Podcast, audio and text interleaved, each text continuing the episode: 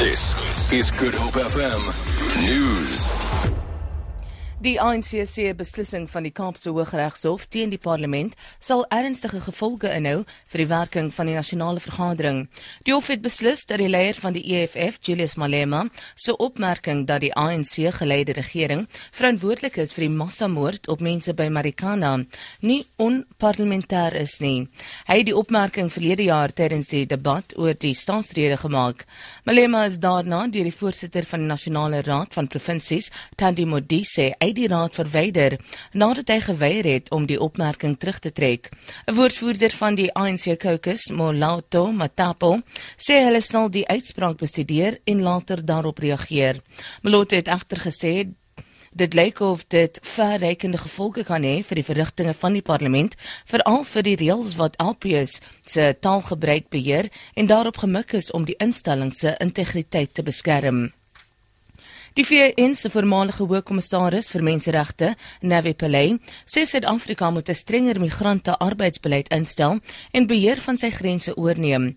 Pillay het in Durban oor voortgesette xenofobiese aanvalle in Suid-Afrika gepraat. Pillay het Suid-Afrika se oop grense gekritiseer. I am disappointed that South Africa has not ratified the Convention on the Rights of Migrant Workers and their Families. They should have done so. They should have developed a national policy to address the situation of what you call foreign nationals coming in here. I heard many comments on television and radio of South Africans saying that these foreign nationals came in. You know, they didn't come in, they were let in by the government. So the borders were open, they were let in. 'n Ondersoek na die brand wat vroeër vanjaar vir bykans 'n week lank in die suidelike gedeelte van die Tafelberg Nasionale Park gewoed het, is vermoedelik veroorsaak deur 'n nalatige optrede. 'n Woordvoerder van Sanparks, Mil Collins, sê dit lyk of die brand nie doelbewus gestig is nie. Sy sê die ondersoek na die brand gaan intussen voort. Die ondersoek is gedoen deur die ondersoekbeampte van Wildfire, Rob Erasmus. 'n Vlieënier het sy lewe verloor in die brand wat op 1 Maart vanjaar uitgebreek het. Die brand het 5 dae lank gewoed gewoed en in die tyd meer as 5000 hektaar plantegroei verwoes.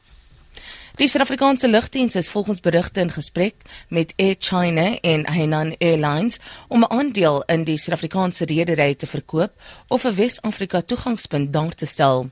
Volgens die Bloomberg nuusagentskap sal die daarstelling van 'n toegangspunt help met mededinging van die snelgroeiende Ethiopian Airlines en Kenya Airways en sal dit China beter toegang tot Afrika bied.